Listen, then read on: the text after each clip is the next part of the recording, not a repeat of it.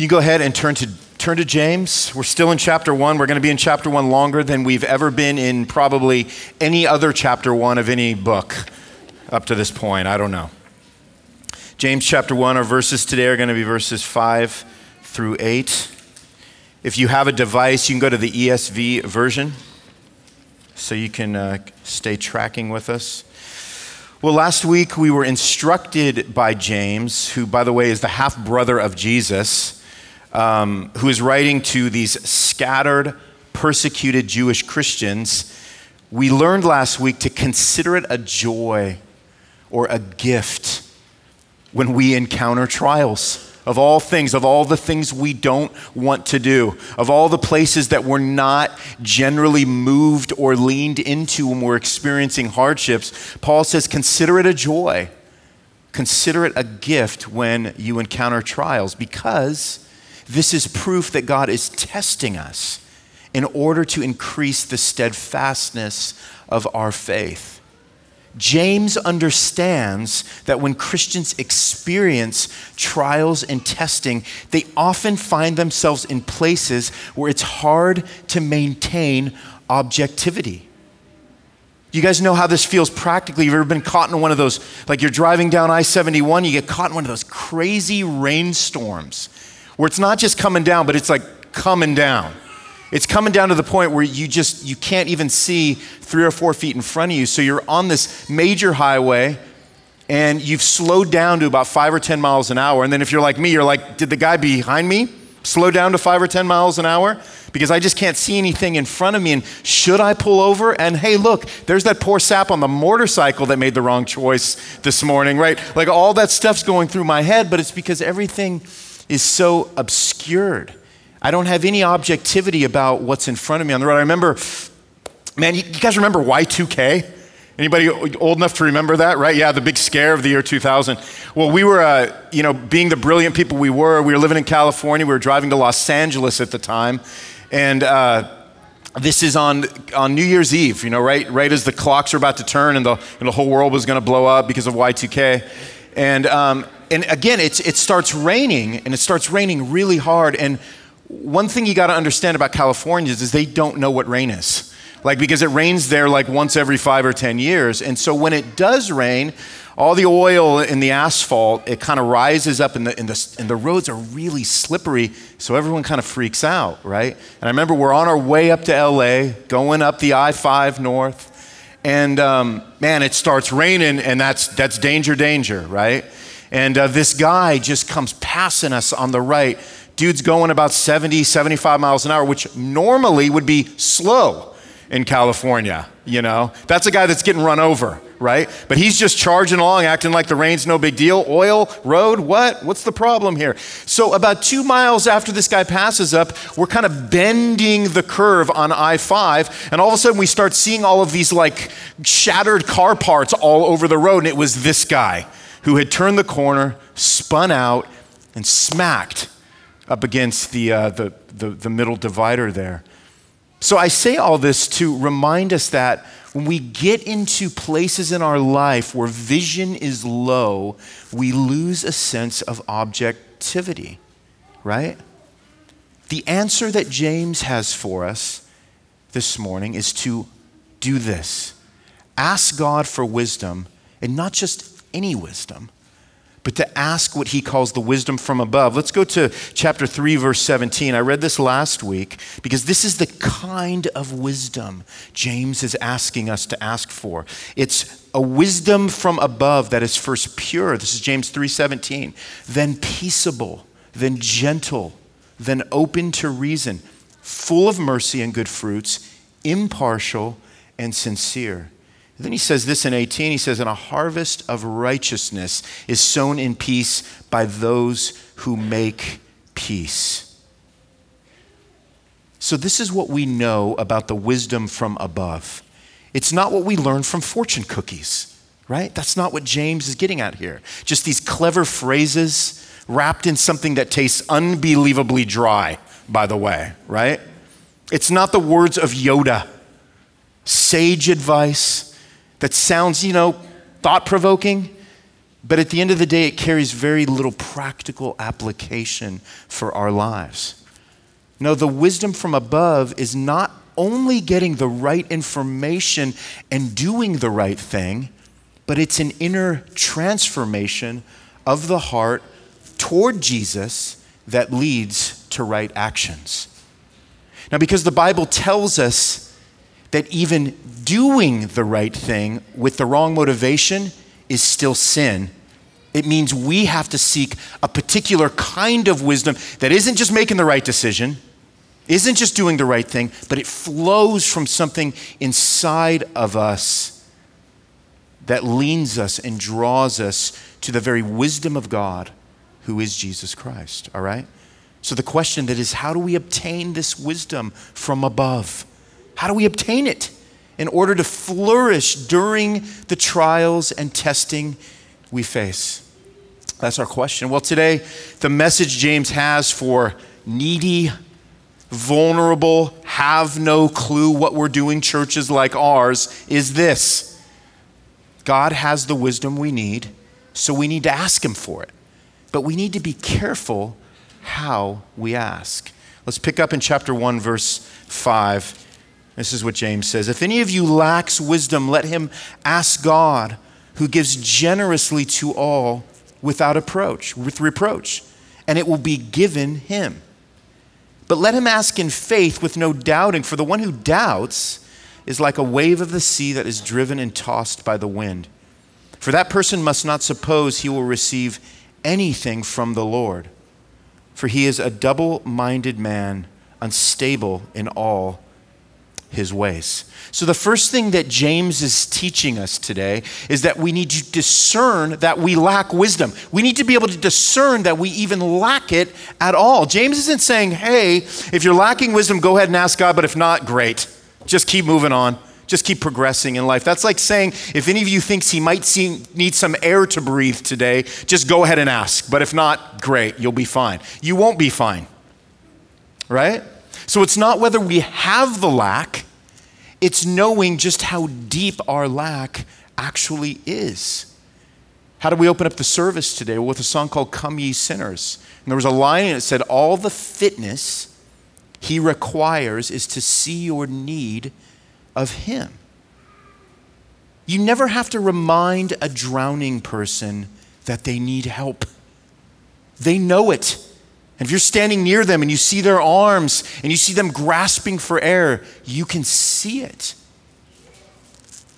So this kind of discernment that James is talking about, this kind of godly discernment, is knowing that in every trial and testing, you will have a deficit when it comes to what you can see and what you can know. It's knowing that you don't know, right? Because when we face trials, we can just freeze up. And a lot of times we do freeze up. We can come to bad conclusions about what to do when we're in the middle of them. Worse yet, we can fail to go to God because we feel shame, like there's something wrong with us.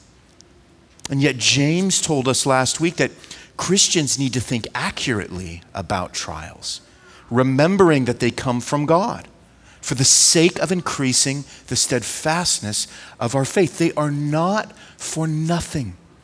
Trials are not God's way of shaming you. Isn't that interesting? But it can feel like that sometimes. So it's important for us to see them as the occasion God uses to humble us, so we see that we have a lack of wisdom, and then we go to him to obtain it. Now, maybe you hated going to your parents because they always seemed bothered and annoyed when you needed something, or you needed some wisdom, or you needed them to help you with something. Can you just figure it out yourself? I'm busy. I'm not saying there's never a time to say that. Not, never not a time to say that, right? Sometimes there is. But it's understandable for us to think of God like this. He can't be bothered. He can't be annoyed. Shouldn't I have this figured out already? Shouldn't these problems be something that I have progressed past? Shouldn't my faith be at a place to where I'm not even messing with this kind of stuff anymore? So what that does then is it pollutes our understanding and sense of who God is. Instead, we should rely on God's generosity, which is my second point. So first, we need to discern that we lack wisdom. And secondly, we need to rely on God's generosity, which is what James drives at here in verse five. Let him ask God, who gives generously to all without reproach, and it will be given to him.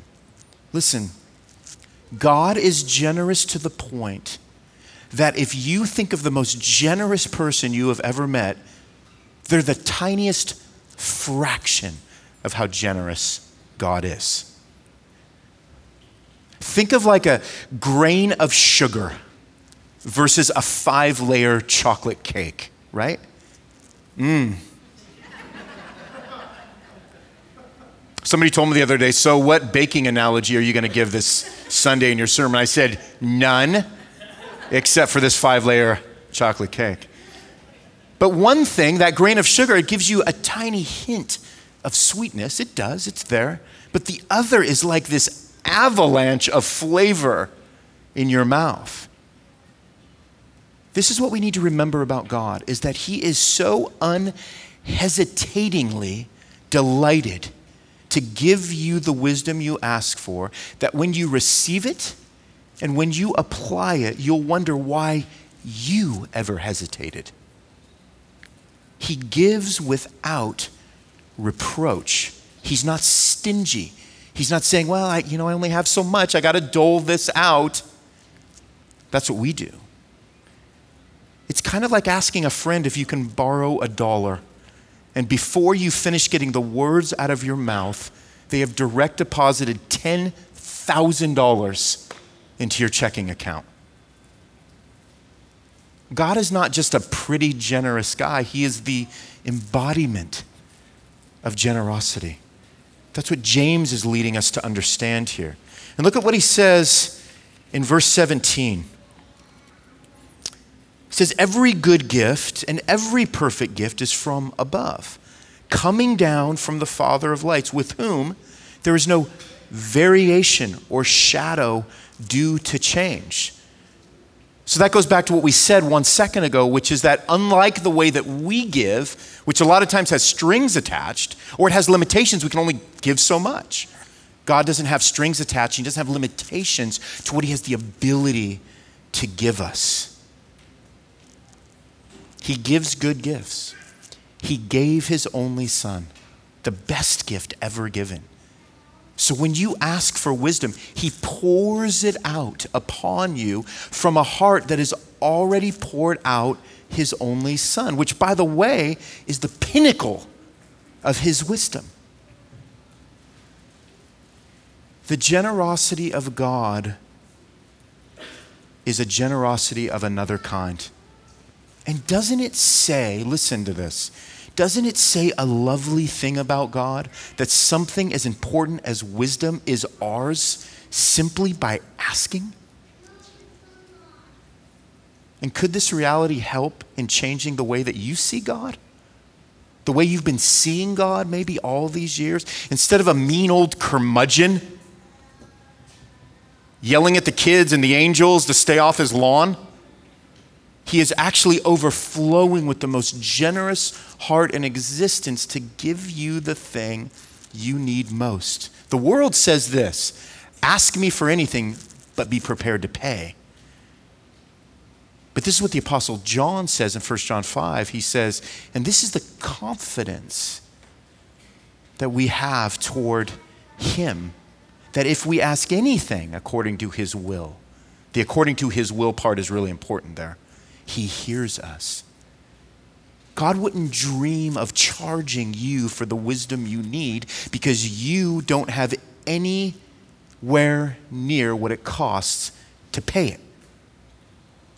But Jesus did. And such is the love and the generosity of God. So it's a privilege of the Christian, for the Christian, to rely on the generosity of the one, by the way, who created the concept of generosity. But then we get to verses six through eight, and James warns us that we need to be careful how we ask, which is to ask in faith with no doubting. Now, when we first read this, we think, golly, James, I don't think I've ever asked anything from God without some percentage of doubt, have I? And the answer is, you haven't. I mean, James makes it sound like if there's any doubt in our asking, then we won't receive the wisdom God's asking us to ask for. Didn't we learn from D A Carson last week, this quote, that it's not the amount of faith, but the object of our faith that matters? Well, Kent Hughes, uh, a, a theologian, pastor, he helps us here. This is what he says. He says, James is not referring to one who is wrestling with doubt, that's all of us, but one who has two minds.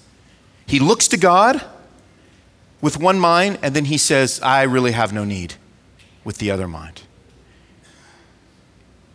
And Doctor Kent Hughes says we must ask wholeheartedly for the wisdom that we need. So double-mindedness is what James means when he talks about asking in faith without doubting. So here is the double-minded person. The double-minded person is someone who says, I'll see what God has to offer, but if I've signed something better, I'll likely go with option number two. So they might ask God for wisdom, but will only use it if it lines up with what's most pleasing to themselves. Now, of course, the problem is that the wisdom from above isn't the most appealing wisdom to our flesh.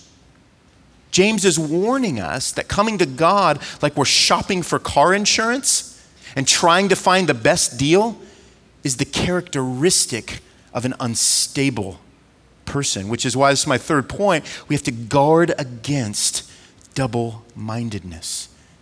We have to guard against double-mindedness. It's in our nature to distrust God. Do you know that? It's in our nature to distrust God and his generosity toward us.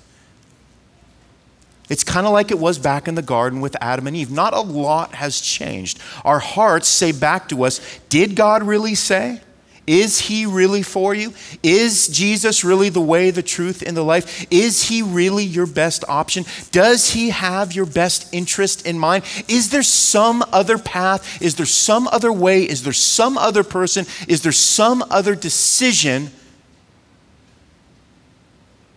that is going to feel better?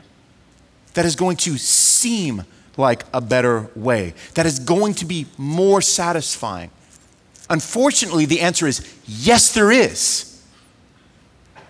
When we're talking about our flesh, because our flesh craves those things that are against what God has for us.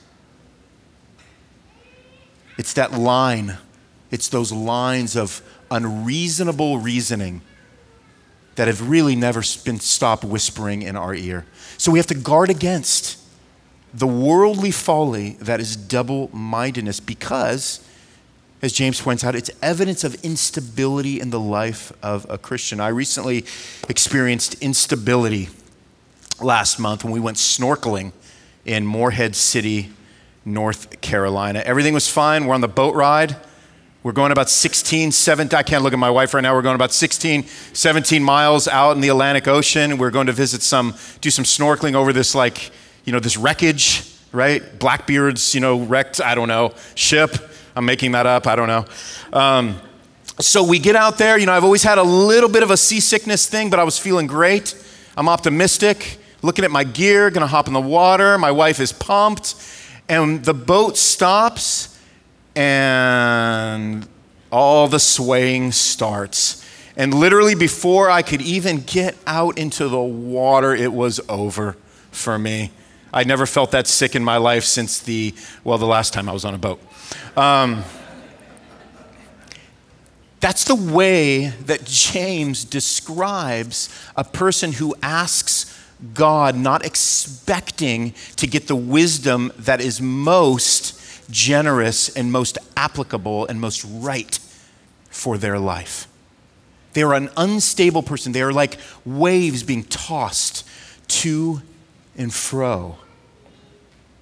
We shouldn't expect that if we treat God like he's just another option in a long line of decisions for us, that we're going to receive the kind of wisdom that we want. Why? Because that right there is not wisdom. And maybe that's been a pattern characteristic of you. Maybe that's been a pattern that's characteristic of your life. I can go back and tell you decisions in my life, moments in my life, that that pattern's been very characteristic in my life. So we need to guard against, James is telling us, against the instability of double-mindedness. How do we do that? Well, we do that by fearing God, all right? Well, that, that sounds strange. How does fearing God remove that instability from our life? Well, Proverbs one seven tells us this. It says, the fear of the Lord is the beginning of wisdom. And so when we say fear God, what we're saying is we are seeing God for who he really is, which is a holy God, a God that is not like us, a God who created the universe with his words, a God who the Bible tells us exists in unapproachable light, a God who told Moses that if he saw his face like Moses wanted to, he wouldn't be able to live. He would die on the spot. I think we've lost an understanding about what it means to fear God because we don't often hear sermons or hear podcasts that get us back to just the, the awesomeness and the majesty and the otherness of God. And sometimes it's hard because we don't have great language for it, right? We're limited in our language. But fearing God is knowing just who we're dealing with and letting the proper amount of awe and reverence and respect follow that knowledge. You ever notice this thing about kids and streets? And kids love streets. They love streets, right? Kids love cars. They act like cars are their friends for some reason, right? They have no idea what they're dealing with. They don't. That's like us with God, right? Like kids just running out into the street. Oh, a car, no big deal. It's probably made out of Nerf material. But that's like us with God. We don't know who we're dealing with. So we go to God like he's one of many options that lie before us, even though, oddly, we don't do that with other things in life, right? None of y'all are gonna call like one eight hundred brain surgeon when you need an operation on your brain. Why would you trust something that's less than the best care that you can receive? And when we do, we pay far more than the deal we thought we were getting. It's foolish. It's unstable to doubt the wisdom of God in our lives, thinking that Google has some better options available to us. And of course, this is where Jesus comes in for us. This is how Jesus helps us with this fearing God. The book of Colossians tells us who he is. He, it says, Jesus is the image of the invisible God in whom all the fullness of God was pleased to dwell. So the face of God came to us in the person of Jesus, who came to bring us near to God so that our sin wouldn't cause us to die separated from God. Only when Jesus has entered our hearts can the wisdom of God, who is Jesus, help us when we face trials and testing. Let's turn to First Corinthians one twenty-six. You just want to make a hard left there. Back a few books to First Corinthians one.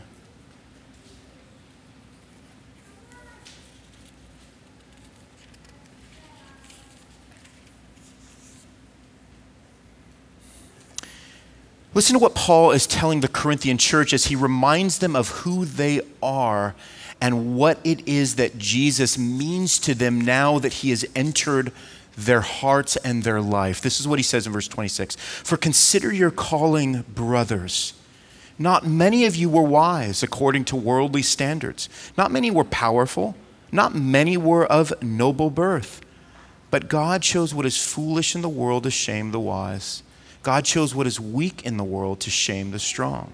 God chose what is low and despised in the world, even things that are not, to bring to nothing things that are, so that no human being might boast in the presence of God. And because of him, you are in Christ Jesus, who became to us wisdom from God, righteousness and sanctification and redemption, so that, as it is written, let the one who boasts boast in the Lord. So if what Paul is saying is true, and we believe it is, then wisdom is becoming more like Jesus, who came to us as the embodiment of God's wisdom. How do we gain this wisdom? Then first off, by becoming someone who is in Christ Jesus, like Paul points out. It's only when we are saved from our sin through salvation in Christ Jesus do we become more like Christ Jesus. And therefore, we will live and love like him. We'll have peace and joy like him. We will have gentleness and self-control like him. We will have the fruit of wisdom. It's only when we've been transformed by Jesus do we gain the wisdom of God, who is Jesus. So wisdom is not simply being smarter. It's not being more clever. It's not quoting more scripture verses or even making decisions that are correct from a technical standpoint. In fact, Christians, according to what we just read in First Corinthians, will often make decisions that make no sense to someone who only sees life with a mind unaffected by a saving relationship with God. How many of you guys are old enough to remember those W W J D bracelets from twenty years ago? I'm so sorry. The problem with a bracelet that instructs us in this question of what would Jesus do is that everything we're, we're learning today would tell us it's not just about doing what Jesus would do, nor can we, nor should we. The real question, this is what James is bringing into our lives right now, is are we becoming like Jesus so that our actions flow from hearts transformed by wisdom? So this is what we want to ask here at the end is, where do you keep trying to purchase your wisdom? How much of it would you say has cost you over the years? So if wisdom is becoming like Jesus, and if God gives generously to those who ask in faith, is there a pattern in your life of asking God for this wisdom? Do you seek this wisdom through the counsel of wise men and women who God has placed in your life? Or do you just kind of bull in a china shop your way through every decision? Do you believe, as Paul tells us in Philippians four nineteen, that God will supply every need of yours according to his riches in glory in Christ Jesus? Do you believe that that's true? Do you believe that about your Father? So really simply, this is what James is telling us. He's saying, go to God for everything. He would be saying to us, always pause to pray. He would say, know that you don't know. He would say, be open to reason. He would say, listen to others. James would say, humble yourself. He would say, avail yourself of the wisdom that surrounds you from friends, from the leadership of this church. Be aware of your pull toward instant gratification. Instead, follow the example of Christ, who waited, who prayed to the Father, who sought the wisdom of God in everything he did.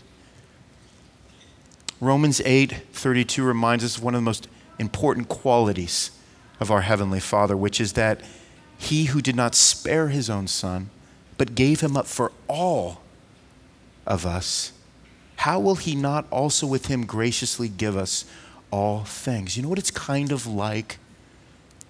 It's kind of like when you spend time with an old friend and you walk away thinking, I forgot how kind they are. I forgot how generous they are, how encouraging they are. I forgot how eager they are to help me in any way they can. And you think, I need to remember this.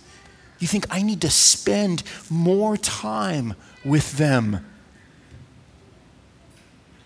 This is the heart of your Heavenly Father times infinity.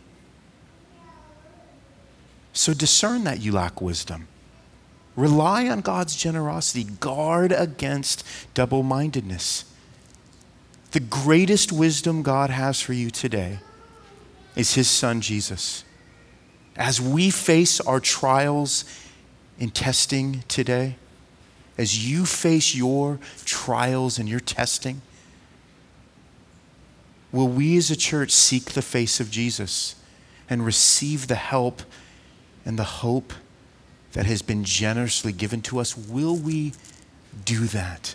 Will we listen to these words of life and hope and grace and mercy and godliness? Will we do that? Let's pray that God would help us.